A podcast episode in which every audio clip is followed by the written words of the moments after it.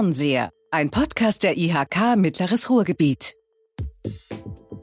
Fernseher, unser Podcast beschäftigt sich heute mit der wichtigen Frage, wie geht's Herne, wie sieht's in Herne aus und wo geht Herne hin?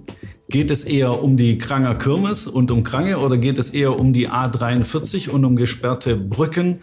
Die Meinungen über Herne sind auch innerhalb des Ruhrgebiets manchmal gespalten. Dabei ist Herne mit 160.000, ich glaube, mein Gesprächsgast wird es noch genauer wissen, mit 160.000 Einwohnern die zweitgrößte Stadt in unserem Kammerbezirk und Herne hat verdammt viel zu bieten. Mein Name ist Erik Weig. Ich darf diesen Podcast im Auftrag der IHK Mittleres Ruhrgebiet moderieren und wenn ich gerade nicht Podcasts moderiere, dann arbeite ich auch für die IHK Mittleres Ruhrgebiet. Das ist der zweite Teil unserer Reihe Städte der Zukunft und ich freue mich sehr, als Gast begrüßen zu dürfen den Oberbürgermeister von Herne, Herrn Dr. Frank Dudda, mit dem ich jetzt gleich hoffentlich spreche über den Wandel, den die Stadt schon hinter sich hat oder in dem sie noch mittendrin steckt und darüber, was in Zukunft kommt. Frank, wir kennen uns schon lange, wir sind per Du miteinander, das halten wir jetzt im Podcast auch so. Herzlich willkommen, schön, dass du da bist. Ja, vielen Dank äh, und äh, ich bin gespannt auf das, was da kommt. In Herne kennt dich jeder. Ich glaube, in Bochum kennt dich auch jeder und wahrscheinlich im ganzen Kammerbezirk. Aber wir haben tatsächlich Hörer aus Spanien, aus Italien und aus China. Und äh, deshalb stell dich doch mal kurz vor und sag ein bisschen, was du so machst als Oberbürgermeister und erzähl in wenigen Worten, wenn du das schaffst, äh, wie würdest du Herne beschreiben? ich bin 58 Jahre alt, verheiratet, einen Sohn. Ich war früher Bundesgeschäftsführer der Physiotherapie und Justiziar aller Heilmittelverbände in Deutschland. Das habe ich 20 Jahre gemacht, habe dabei Deutschland kennengelernt, habe dabei die Stärken und Schwächen des Ruhrgebiets einordnen gelernt und hatte aber parallel immer eine kommunalpolitische Heimat und als die Frage dann anstand. Du warst im Stadtrat von Herne. Aktiv. Ich war im Stadtrat von Herne als Fraktionsvorsitzender, tatsächlich sogar, neben meinem Job als Bundesgeschäftsführer. Und als die Frage anstand, ähm, kann man das noch vereinbaren, war die klare Antwort nein. Und dann gab es nur noch eine Antwort, äh, äh, lege ich den Schwerpunkt eben auf meine berufliche Zukunft, die dann deutlich nach Berlin gewiesen hätte, oder schaffe ich es hier, meinen familiären und meine recht verankerte Bodenständigkeit beizubehalten. Und dann habe ich mich um das politische Amt des Oberbürgermeisters beworben. 2015 bin ich es dann geworden. 2020 wiedergewählt worden. Seitdem bin ich auch Vorsitzender der Verbandsversammlung des Ruhrgebietsparlaments und Vorsitzender der Emscher Genossenschaft des Emscher Genossenschaftsrates. Herne in wenigen Worten aus deiner Sicht. Herne ist tatsächlich äh, eine der mostly underestimated cities in Herne. Also das ist tatsächlich so. Äh, der Blick äh, in Deutschland und im Ruhrgebiet wird immer äh, dadurch äh, erschwert, dass wir in der Ruhrgebietsszenerie natürlich von Universitätsstädten umgeben sind, die über deutlich mehr Einwohner äh, verfügen, die über deutlich mehr Ausstrahlung nach außen auch verfügen. Aber wenn man den Blick dann tatsächlich auf die Größe richtet, und das ist richtig, wir haben 160.613 Einwohner. Okay, 613, die hatte ich nicht auf dem Schirm. Äh, dann sind wir durchaus in einer Größenordnung, die man international wahrnimmt. Und wir liegen eben geografisch mittendrin. Wir kommen aus einer Vergangenheit, die nicht immer ruhmreich war, äh, die allerdings, blickt man weiter zurück, durchaus strahlende Momente hatte und daran knüpfen wir jetzt wieder an. Sag was, also wir wollen in die Zukunft schauen, aber ganz kurz in die Vergangenheit. Ich finde, um Herne zu verstehen, doch wichtig. Was prägte Herne in den letzten Jahrzehnten und was macht es so besonders vielleicht dadurch auch? Also Herne hatte eine, eine tolle Vergangenheit in der Blüte äh, der äh, Bergbauzeit. Wir sind Bergbau City. Wir waren Sitz der Ruhrkohle und haben im Grunde den ganzen Aufstieg und den ganzen Transformationsprozess danach, den haben wir leibhaftig erlebt. Also als ich 1963 geboren worden bin, war mir klar, dass ich nur zwei Begriffe kennenlerne und die waren immer wieder ja, Abbau, Schließung und Wandel. Bist du in Herne geboren? Ich bin in Herne geboren. Also mein Vater, richtiger Herner. Äh, richtiger Herner. Mein Vater äh, war Bergmann und äh, er hat alleine in meinen ersten Jahren der Wahrnehmung zweimal äh, die Zechenanlage wechseln müssen. Also Stichwort Schließen, Stichwort Wandel, aber kein positiver Wandel. Immer wieder Ängste, immer wieder Sorge, geht das überhaupt hier noch weiter? Und so war mir das klar, dass wir doch irgendwo eine schwierige Ausgangslage haben hier im Ruhrgebiet. Und äh, ja, dieser Wandel hat sich dann tatsächlich auch äh, im internationalen Kontext sogar recht milde dargestellt. Aber wenn man sich das genau angesehen hat, haben wir da schon eine schwierige Transformationsphase durchmacht. Kann man sagen, dass Herne die Stadt im Ruhrgebiet war, die am, am stärksten dominiert wurde vom Thema Bergbau, als der Bergbau seine Hochzeit hatte? Ja, und vor allen Dingen noch sehr lange dominiert wurde. Das ist ja auch so. Ähm, wir sind ja sehr froh und äh, ich äh, freue mich immer noch, äh, meine Reden schließen zu dürfen mit Glück auf. Das hat für mich was. Aber ich erinnere heute an die zwei Komponenten von Glück auf. Die zweite Komponente ist den meisten aus dem Sinn geraten. Einmal sagte man das, man kommt nach oben, ist wieder gesund, alles gut, auch gut. Aber es ging ja vor allen Dingen darum, neue Ärzte zu finden. Ja? Und dieses Glück auf war, hab Glück sozusagen beim Auffinden der neuen Ärzte. Mhm. Und diese Komponente, die hebe ich in den Vordergrund. Zu sagen, ja, wir sind auf der Suche nach neuen und hoffentlich haben wir Glück bei dem, was wir anpacken, dass wir hier neue Wege beschreiten, aber tatsächlich zielführende Wege, Ergebnisse zeigen. Ist der Wandel eingeleitet? Ja, sicher. Herne äh, ist heute eine Stadt, äh, die in internationalen Kontexten sehr gut vernetzt ist, die nicht nur im äh, Ruhrgebiet, mit dem Ruhrgebiet äh, am Aufholprozess teilnehmen kann. Nein, wir können mittlerweile über eigene Schwerpunkte verfügen äh, und die auch mittlerweile so in die Zukunft richten, dass ich mir in der Zukunft um Herne keine Sorgen mehr mache. Erzähl ein bisschen was über die internationalen Aktivitäten. Ja, wir sind tatsächlich über die Themen neue Mobilität und neue Energie schon vor einigen Jahren eingestiegen und äh, wir haben systematisch äh, die Clusterpolitik betrieben äh, und haben dabei immer die Achse EU, Bund, Land und dann Region im Blick. Herne wird bei uns nur definiert als Mittelpunkt der Ruhrregion. Die Fragestellung, die ich äh, häufig bekomme, ist ja gar nicht, äh, sind Sie Oberbürgermeister von Herne, sondern was macht die Ruhrregion in der Zukunft? Und da muss ich klar sagen, versuchen wir unsere Nische zu finden.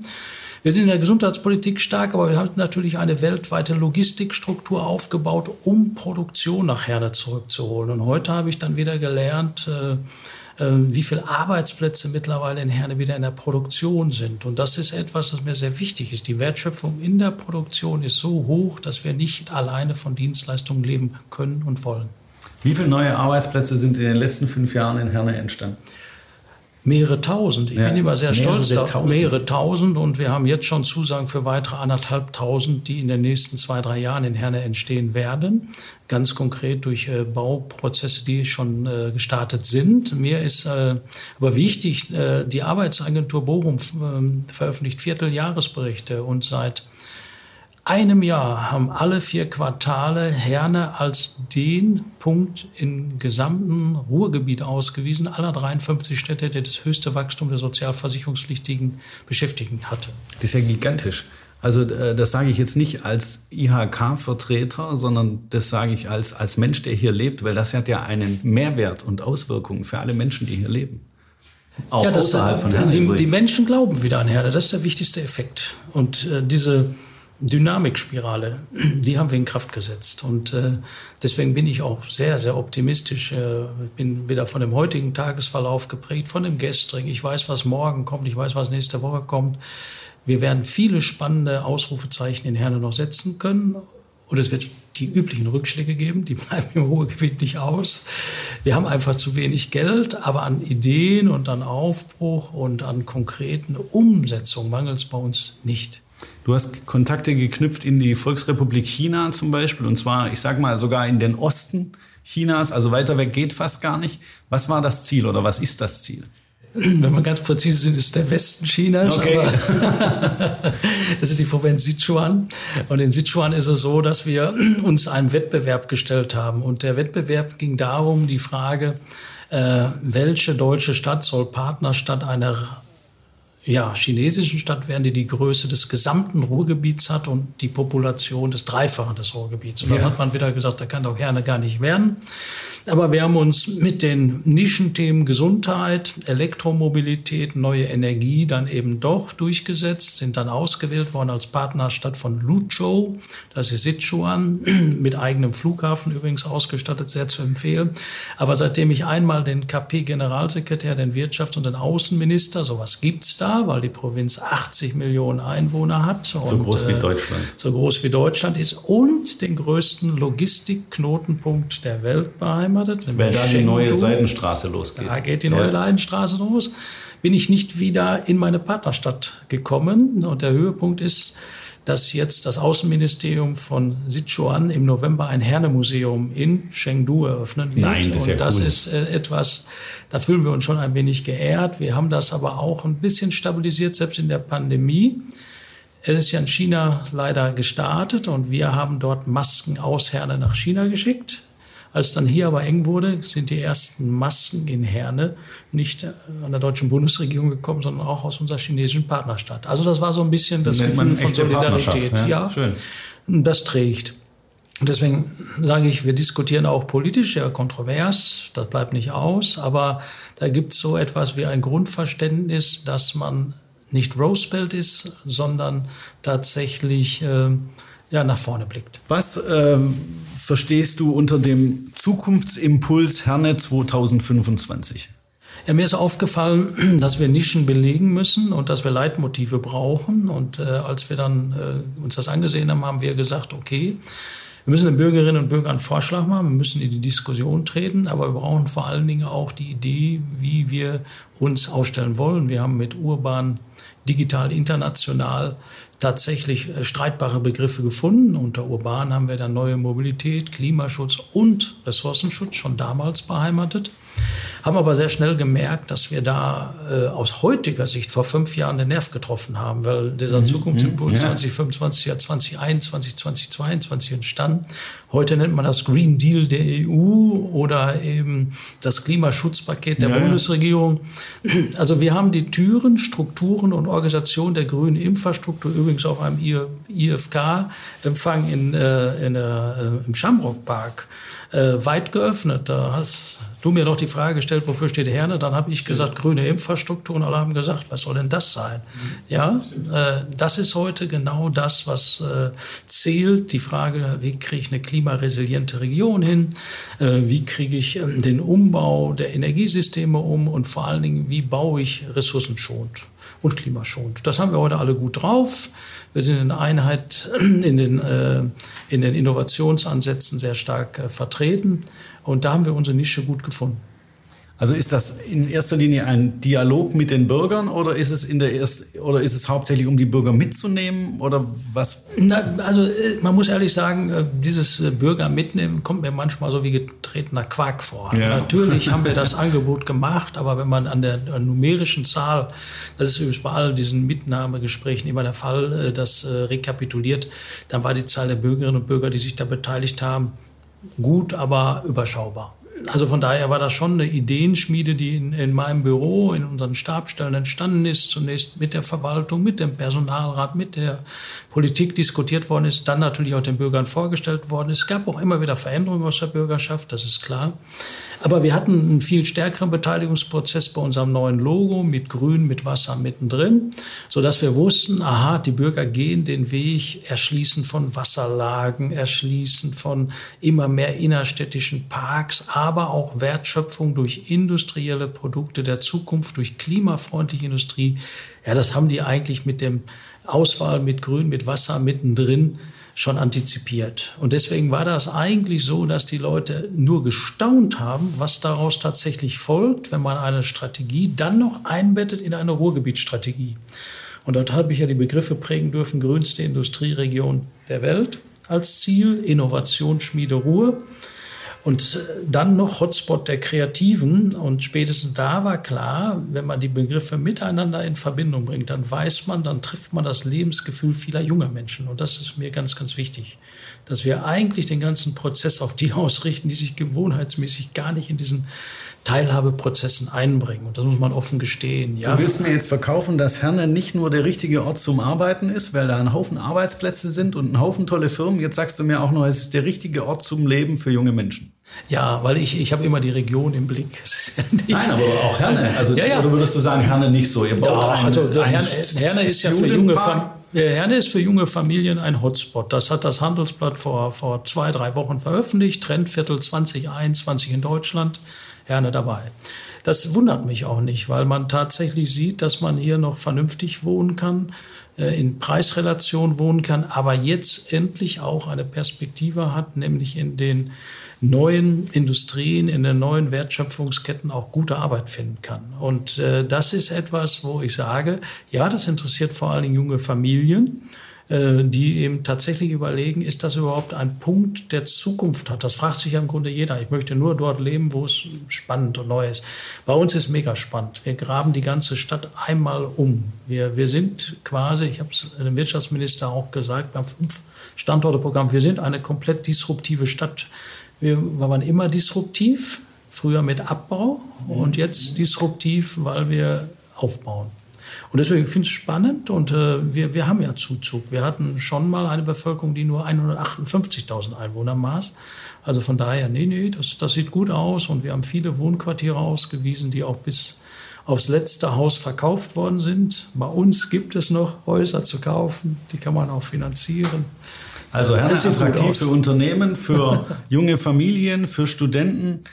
Äh, jetzt haben wir gerade schon drüber gesprochen. Du hast heute wieder die Ansiedlung eines neuen Start-ups verkündet. Herne also auch attraktiv für junge, für neu entstehende Unternehmen, für Zukunftsunternehmen? Ja, als, als wir überlegt haben, wie können wir zum Beispiel mit dem Stadtbezirk Wanne und der Innenstadt umgehen, habe ich in der Ruhrkonferenz gesagt, es gibt nur zwei Maßstäbe für attraktive Re Regionen in der Welt. Und dann habe ich gesagt, wir müssen uns nicht in die Tasche lügen.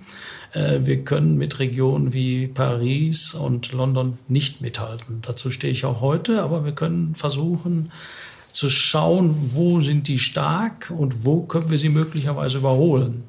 Und so mache ich es kurz. Dann haben wir gesagt, oh, wenn man sich das genau ansieht, kann man aus Wanne ein Kiez im Ruhrgebiet machen, der Berliner Niveau hat. Äh, und muss dann allerdings ein Hotspot der Kreativen werden und dann nicht die klassische Kultur, äh, sondern das muss dann äh, das urbane Tanztheater beheimaten, die digitale Kunst beheimaten, ein E-Beat-Club. Und das bauen wir jetzt gerade im Rahmen der Ruhrgebietskonferenz tatsächlich aus. Das Urban Art Center im Fortschrittsbericht der Ruhrkonferenz entsteht also nicht in Essen, nicht in Duisburg, nicht in Bochum, es entsteht in Herne. Mitten in der Wanner Fußgängerzone, gefördert von der Ministerin. Äh, die da große Freude entwickeln. Und jetzt setzen wir noch einen drauf. Jetzt haben wir natürlich im September die Ministerin eingeladen. Dann haben wir gesagt, dann laden wir auch noch an Hidalgo dazu ein, die Pariser Oberbürgermeisterin. Die hat aber noch nicht zugesagt. die sagt bestimmt so spätestens, wenn sie den Podcast in der Übersetzung ja, hört. Sicher. Äh, die soll sich das einmal anschauen und sagen, was sie in ihren Trendviertel noch anders machen würde. Wir planen eine Seilbahn, die in die Innenstadt geht, und zwar sehr konkret, nicht luftleer. Wir ja. versuchen das mit einem Industrieareal zu verbinden. Ich glaube, das wird für junge Leute sehr attraktiv. Man sieht die ganzen Schwächen, die wir weiter haben. Man sieht die ganzen Punkte, die man äh, selbst allerdings dann auch durch eigene Initiative verbessern kann. Ähm, aber ich glaube, man hat so ein Gespür dafür, oh, hier entsteht was. Wir waren mal zusammen in einer großen Baustelle in der Innenstadt. Ich sage mal die Baustelle auf der Baustelle, nämlich die Fußgängerzone von Herne. Äh, worauf ich hinaus will, ist klar, ich will ähm, zu den neuen Höfen im ehemaligen Hertie-Gebäude. Das war ja ein schmerzhafter Leerstand. Und das hat sich ja dramatisch geändert. Hat das, äh, sag mal, wie der neue, was im ehemaligen Hertie-Gebäude, wie der Stand der Dinge ist und was das deiner Meinung nach für Auswirkungen auf das Umfeld hat. Ja, erstmal muss ich sagen, ich komme bei den äh, guten Entwicklungslinien auch immer gerne auch für die IHK zurück. Ich kann mich an die denkwürdige Veranstaltung der IHK in dem leerstehenden damals Karstadt Hertie-Gebäude äh, erinnern. Das war damals ein mutiger Schritt, äh, erinnerte sogar ein wenig an wagemutigen Schritt, weil wir standen in einem völlig äh, leeren alten Handelsgebäude und 2016 war nicht die Zeit danach, äh, dass man da uns eine große Zukunft gab und äh, Wir standen dort mit mehreren prominenten Rednern und alle waren sich der äh, Meinung, ja, Herne ist kein Rosebelt, Herne ist ein, Ort of Rebirth. Und dann kam aber die Fragestellung, ja, womit denn?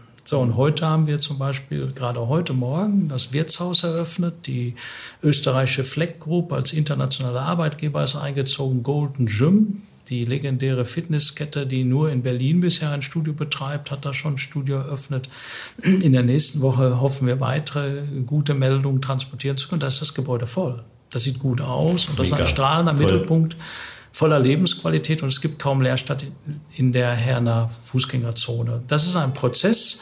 Haben am südlichen und das nach Ende, dem langen Shutdown wohlgemerkt. Langen also Shutdown und am südlichen Ende Zeit. haben wir einen großen Neuzubau. Der Europa Garten am südlichen Ende der Fußgänger ist komplett vermietet, komplett vermietet, bringt neue ökologische, städtebauliche Akzente, so dass ich sagen kann, ja, das ist eine Attraktivitätsachse. So definieren wir die Stadt ohnehin. Wir wollen Attraktivitätsachsen durch die ganze Stadt schlagen und die über die Stadtbezirke miteinander verbinden, sodass man den Eindruck hat, in der gesamten Stadt tut sich was. Und das ist auch so. Das klingt schön. Was passiert im Schamrock Park? Schamrock Park ist eine, eine unglaubliche Quelle, in der man Tradition spüren kann, in der man aber auch sieht, dass dort äh, Unternehmungen ansiedeln, die tatsächlich aus diesem Spirit die Idee bekommen, was hat eigentlich Malvani, der damals ja im Grunde den Ruhrgebietspaper vorangetrieben hat. Er hat leider den Schreibtischfunktion alle nach Düsseldorf gegeben, davon profitiert Düsseldorf heute noch. Aber die industriellen Strukturen sind in Herne entstanden und heute merkt man, okay, die Karten werden durch die Pandemie und die Globalisierung neu gemischt. Sie werden komplett neu gemischt. Da haben nur noch wenige wollen das wahrhaben, dass die Welt nicht so wieder wird wie vor der Pandemie, aber sie wäre auch ohne Pandemie anders geworden. Ähm, und dort ist der Raum, eben neue Arbeitsweisen auszuprobieren, neue Digitalstrukturen zu etablieren und vor allen Dingen neue Räume zu definieren, also Räume tatsächlich neu zu leben. Das ist ein Freiraum, der aber in einer Atmosphäre entsteht, wo man äh, inspiriert wird, wenn man das Gelände betritt. Und deswegen bin ich ganz sicher, dass wir noch viele interessante Firmen ansiedeln. Amerikanischer Hotelkonzern Hilton ist gerade dabei, äh, erste Arbeiten zu tätigen. Die wollen ja im nächsten Jahr dort auch ein, neues Haus errichten und da bin ich natürlich sehr froh drüber. Hilton kommt nach Herne und nicht nur Hilton. Äh, Herne ist auch ein Hub geworden oder ein Hotspot für das Thema Elektromobilität. Es gibt Elektrotransporter aus Herne, also industrielle Autoproduktion in Herne? Ja, da kann ich wunderbar erklären, warum ein Leitmotiv zum Schlüssel des Erfolgs werden kann. Als wir gesagt haben, urban, digital, international, war klar, es muss um neue Produkte gehen. Ich brauche keine Leitmotive, die, die äh, inhaltsleer in die Landschaft gerufen werden. Dahinter verbirgt sich die Fragestellung, wo sollen die neuen Wertschöpfungsketten liegen? Dann hatte ich das Glück, über UPS äh, in Amerika Logistik kennenzulernen und mir war vollkommen klar, ohne neue weltweit umspannende Logistikketten in Herne gibt es keine neue Produktion. Ganz im Gegenteil, der Rest der Produktion fließt auch noch weg. Also haben wir eine weltweite Logistikstruktur, vor allen Dingen mit UPS, aber mit Automobilzulieferern, Logistikern wie Duvenbeck. Mittlerweile steht Lidl an der Grenze Herne-Bochum mit einem großen Lebensmittelverteilzentrum neu in den Startlöchern. Also wir haben DAXA mit einer gewaltigen Zusatzinvestition in Herne. Äh, mittlerweile haben alle verstanden, dass wir innerhalb eines Tages jedes Produkt rund um die Welt schicken können. Das hat dann dazu geführt, dass der süddeutsche Unternehmer, der eben elektromobile Kleinfahrzeuge bauen wollte, zu mir gesagt hat, warum soll ich ins Ruhrgebiet kommen? Dann habe ich ihm gesagt, erstens, weil sie in China hervorragende Möglichkeiten finden der Zulieferindustrie. Äh, zweitens, weil sie, wenn sie Spaß haben, dort auch einen Sitz nehmen kann, was er auch gemacht hat heute. Äh, drittens, weil sie über die Eisenbahnteile, über die Seidenstraße risikoarm durch die Partnerschaft mit Sichuan transportieren können. Und viertens, weil sie ihre Klimaanlagen, die aus Kalifornien kommen, von UPS in einem Tag nach Herne transportiert bekommen haben über den Frachtflughafen Köln-Bonn, mit dem wir da auch natürlich eng verwoben sind. Ja, dann hat er gesagt, probieren wir es mal. Und so kriegt man tatsächlich mit dem wesentlichen Begleiteffekt, dass die Hochschule Bochum mit ihrem Institut für Elektromobilität einen solchen Chancen Faktor Boot, die sofort auch dann eben die Erstkontakte geknüpft haben, die gesagt haben, wir machen quasi die, die Begleitung, die wissenschaftliche Begleitung und üben mit euch. So kriegt man dann eine Ansiedlung hin. Also das Institut für Elektromobilität in der Hochschule Bochum ist da auch schon ein ganz wesentlicher Treiber einer solchen Entwicklung. Was passiert auf dem ehemaligen Zechengelände General Blumenthal? Im Moment versuchen wir mit der Bergaufsicht das Gelände möglichst schnell aus der Bergaufsicht herauszubekommen. Das sind gute Prozesse, die wir aufgesetzt haben. Dann müssen wir mit dem Eigentümer über den, den Ankauf der Grundstücksfläche äh, verhandeln. Wir sind gerade in einer Machbarkeitsstudie für eine Seilbahn, die wird am Ende des Sommers erwartet. Ähm, dann sind die nächsten Schritte so, dass wir natürlich. Was soll das ganz kurz zur Seilbahn? Das ist ja immer spannend, ja, weil das hat ja was von Urlaub und es ist ein extremer Schritt in Sachen Mobilität, den kaum eine Stadt bisher wagt. Ja. Ihr wagt es. Was soll die Seilbahn verbinden? Sie soll im Grunde die Wanner Innenstadt äh, mit neuem Leben. Wir haben drei markante Punkte in der Wanner Innenstadt äh, bestimmt, die jetzt für Investoren von allergrößtem Interesse sind. Und die Investoren haben sich alle schon auf eine Shortliste eintragen lassen, bevor wir veröffentlicht haben. Also alle drei Projekte werden funktionieren, äh, werden sozusagen mit der Seilbahn dann auf das neue Industrieareal transportiert. Und dieses wichtige Element, was uns schon gelungen ist, dass wir das als Bestandteil unseres Nahverkehrssystems etablieren. Das ist schon uns gelungen, mit dem VRR Einigkeit zu erzielen, dass wir das einfach über unser Nahverkehrsunternehmen HCR betreiben werden und integrieren werden in den Fernverkehr, war eine Eickel Hauptbahnhof, früher stand ja, 1000 Züge, ja, ja. Äh, in die Integration mit Nachbarstädten. Die Linie 306 fährt ja direkt zum Bochumer Hauptbahnhof. Mhm. Äh, aber es soll im Grunde ein modernes Verkehrsmittel äh, als Symbol, als Symbol einer Wiedererweckung eines Stadtkerns hier der von Wanne Eickel mit einem Industrieareal, was einen internationalen Technologieanspruch haben soll. Das heißt, wir wollen auf dem Areal am Ende des Tages Forschung, Entwicklung, Produktion, Büro und viel Grün und viel Wasser miteinander verbinden. Jetzt haben wir so viel Schönes erzählt, dass es mir fast schwerfällt, über die Sperrung auf der A43 zu sprechen. Aber irgendwie ist es natürlich ein Thema, das die Menschen zu Recht umtreibt und das die Wirtschaft auch zu Recht umtreibt. Wie ist der Stand der Dinge? Ja, der Stand der Dinge ist, Wie dass geht's das, der Brücke?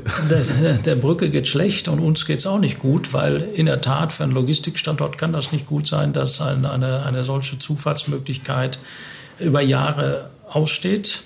Der Worst Case ist ausgeblieben, also die PKWs dürfen die weiter PKWs dürfen fahren, aber für die Wirtschaft ist das nicht gut. Das ich wollte gerade sagen, wie sieht es aus für die LKWs? Also die nächsten Jahre ist die Brücke dicht? Die, die, die nächsten drei Jahre zumindest. Wir haben beschleunigte Vergabe und äh, Planung und äh, ja, Umsetzungsprozesse zugesagt bekommen, aber das wird mindestens bis Ende 2023, wenn nicht 2024 dauern. Das heißt, für drei Jahre fährt kein LKW drüber in beide Richtungen und wahrscheinlich kommt auch so eine schreckliche Wiegeeinrichtung auf das Ding, wie wir beide, sie schon aus, aus dem Autobahnkreuz Leverkusen und von Duisburg kennen? Ja, ja. Beide Wiegeeinrichtungen sind für den Herbst des Jahres geplant. Sie sollen eine Schutzwirkung darstellen für diejenigen Fahrer, die mangels äh, Sprachbarrieren nicht verstehen, dass das gar nicht erlaubt sei. Ähm, es ist nicht gut. Also für eine Wirtschaftsstandort Herne ist das nicht gut. Ähm, aber es ich gibt glaube, Dinge, auch für die Menschen, die in Herne leben, drauf. ist es eine Katastrophe, weil die LKWs, die alle zwangsweise abgeleitet werden nach der Waage, die müssen ja alle irgendwo hin. Da zeigen allerdings die Erfahrungssätze, dass man ja nicht nur umgeleitet wird, sondern auch empfindliche Strafen zahlt. Und das spricht sich wohl in diesen Fahrerkreisen sehr schnell um. Damit sollen ja die weiträumigen Umfahrmöglichkeiten, die ausgeschildert sind, genutzt werden. Also ich glaube schon, da bin ich gar nicht so skeptisch. Die Fahrer sind heute auch alle so vernetzt, wenn der einer mal eine drastische ja, Straße ja, ja. gezahlt hat. Das wird abschrecken. Das heißt, die Belastung für die, für die Menschen, die, die da wohnen und die dann äh, durch, die, durch den Lkw-Verkehr belastet werden, das schätzt du nicht als so groß ein? Punktuell ja, muss ich leider befürchten, aber das wird sich einspielen und ich glaube, ähm, die Wagenanlagen sind ja eben in der, in der, in der Preisdotierung, die dahinter liegt, sehr unerfreulich für den Fahrer. Ja. So, jetzt haben wir so viel Positives über Herne gehört und äh, ich glaube dir das auch. Der Wandel ist im vollen Gang. Wenn du einen Ausblick machen willst, sagen wir mal nur, ich weiß, du hast auch keine Glaskugel in deinem Oberbürgermeisterbüro, aber wo steht Herne in einem Jahr? Was hat uns, was erwartet uns in den nächsten 365 Tagen an positiven oder negativen Überraschungen in Herne? Also eins muss, muss, muss man immer vorwegschicken. Ich glaube schon, dass die Pandemie uns an der einen oder anderen Stelle noch unschöne Nachrichten bereiten wird. Das ist so, gerade in der Wirtschaftsstruktur. Ich habe zum Beispiel das Problem, dass ich sehr gut auf dem Arbeitsmarkt unterwegs war, aber Menschen, die erst wieder in den Arbeitsmarkt reinkommen, über anderthalb Jahre keine Teilhabemöglichkeiten hatten. Ja. Das heißt, wir haben zwar neues Personal aufgebaut, aber die Menschen, die wir qualifiziert haben und die Gewehr bei Fuß standen und die wir dann in den Vorjahren etablieren konnten, die müssen wir unbedingt wieder etablieren. Das heißt also, dann haben wir nämlich auch genügend Fachkräfte, um überhaupt den Wandel gestalten zu können. Äh, Herne wird in den nächsten Jahren deutlicher wahrgenommen werden als Ort, äh, an dem Forschung und Entwicklung besonders schnell und besonders gut funktioniert. Wir werden mit dem Funkenberg-Quartier äh, ein Innenstadtquartier vorweisen können, das einer Chengdu Tianfu Biotown sehr ähneln könnte, cool. allerdings in der Vision. Äh, dazu brauchen wir Unterstützung von außen, viele Investoren. Ich habe immer gesagt, nur wenn ich die jetzt aus dem Ausland bekäme, ich würde auch deutsche Investoren nehmen, aber wenn sie nicht wollen, nehme ich sie auch aus dem Ausland. Dabei bleibe ich. Ähm, allerdings haben wir in letzter Zeit auch viele deutsche Investoren für Herne gewinnen können. So ist es, stimmt. Kann das so sein, dass das möglicherweise ein oder andere dann deutlicher wahrnimmt, zumindest seitdem das Handelsblatt eben sehr freundlich über uns in den letzten Wochen berichtet hat. Wie wird äh, das Leben sich positiv oder negativ verändern für die Menschen in Herne in den nächsten 365 Tagen? Werden die Menschen Veränderungen spüren in der Innenstadt oder? Also äh, ich glaube schon, dass das Zusammenleben ähm, besser werden muss wieder. Also die Pandemie hat viele Wunden gerissen, viele psychosoziale Probleme offengelegt, viele Distanzen deutlicher gemacht. Also wir müssen ganz kräftig rudern, damit nicht ein Teil der Bevölkerung endgültig verloren geht. Also auch die Digitalisierung muss niederschwelliger zu den Menschen. Meine Verwaltung wird rausgehen, sie wird niederschwelliger werden. Wir machen jetzt schon nur niederschwellige Impfangebote. Also wer darauf setzt, dass er den Abstand, den wir bisher doch hatten, in den Institutionen beibehalten ist, der ist falsch aufgestellt. Wir werden rausgehen. Wir werden aber kämpfen müssen, weil viele Menschen haben sich in der Pandemie auch zurückgezogen und fühlten sich da gar nicht mal so unwohl. Das ist aber gesamtgesellschaftlich kein guter Prozess. Dann wird es natürlich die Digitalisierung vieler anderer Arbeitswelten geben, andere Arbeitsprozesse. Klar, hier IHK Bochum ist ja bekannt für schon recht äh, weitreichende neue Arbeitsprozesse, aber das wird uns ja alle ereilen, in den Verwaltungen, in den Firmen, in den, äh, ja, wir werden neue Formen der Mobilität bekommen, wir werden den Straßenraum neu verteilen, wir werden die Stadt im Grunde nochmal neu bauen, ohne sie neu zu bauen. Und da wird es auf das Geschick der einzelnen Stadt ankommen, sage ich einmal, den Ausgleich zwischen den urbanen Notwendigkeiten, Klimaressourcenschutz, neue Mobilität und eben den faktischen Notwendigkeiten eines Wirtschaftsstandorts immer wieder in Balance zu bringen. Und zum Beispiel eine Innenstadt kann nicht funktionieren ohne Parkhäuser, davon bin ich überzeugt. Äh, ob in den Parkhäusern möglicherweise mehr E-Bikes stehen oder mehr E-Mobilität. Äh, aber man muss Zugangsmöglichkeiten ermöglichen und man kann nicht ganze Innenstädte einfach abschneiden. Weil wenn wir die Innenstädte aufgeben, dann vielleicht partiell als Handelsstandorte, aber als Ort des Zusammenkommens, des sozialen Zusammenhalts dürfen wir Innenstädte niemals aufgeben. Denn sonst landen wir in amerikanischen Verhältnissen und die sind zumindest, was den Innenstadtbereich anbelangt, deutlich unattraktiver als das, was wir in Deutschland Deutschland kennen. Wir werden kämpfen müssen und wir werden unsere Innenstädte niemals aufgeben. Frank, das war so schön. Ich lasse das einfach als Schlusswort stehen. Mir hat es viel Spaß gemacht, mit dir zu reden. Ich hoffe, den Zuhörerinnen und Zuhörern macht es auch Spaß, äh, unserer Unterhaltung zuzuhören. Äh, den Zuhörerinnen und Zuhörern sage ich danke fürs Liken, danke fürs Abonnieren, danke für Kommentare, danke für Hinweise, was wir an Themen aufgreifen sollen. Äh, finden Sie uns gerne natürlich auf unserer Business-Plattform netzen.de. Da gibt es eine eigene Gruppe für unseren Podcast. Und Frank, ich hoffe, dir hat es auch Spaß gemacht. Das war sehr angenehm, war wahrscheinlich heute mein angenehmster Termin. Du bist so freundlich. Und den Zuhörern sage ich, lassen Sie uns in Kontakt bleiben.